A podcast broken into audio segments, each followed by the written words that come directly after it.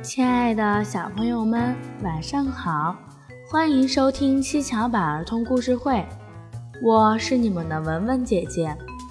文文姐姐每天都会在七巧板儿童故事会给小朋友们分享好听的故事。小朋友们，故事王国里呀，有两位小朋友在玩耍，我们一起去看一看吧。聪明的小萌。一天，小明和小萌在树下玩皮球，玩着玩着，一不小心皮球掉进了洞里。小明非常着急，这可怎么办呢？小明苦恼地说。小萌见了说：“别着急。”我有办法。小萌提一桶水往树洞里灌，不一会儿皮球就浮上来了。小明高兴地说：“小萌，你真聪明。”他们俩拿着皮球又去愉快地玩耍了。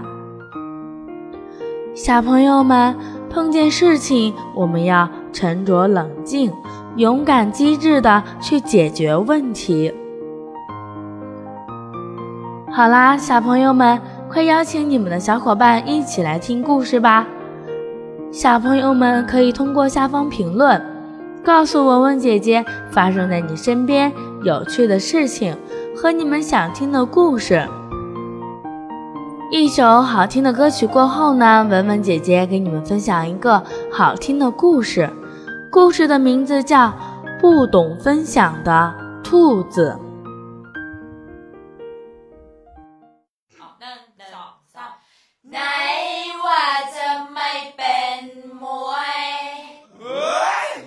ไหวแล้วนะ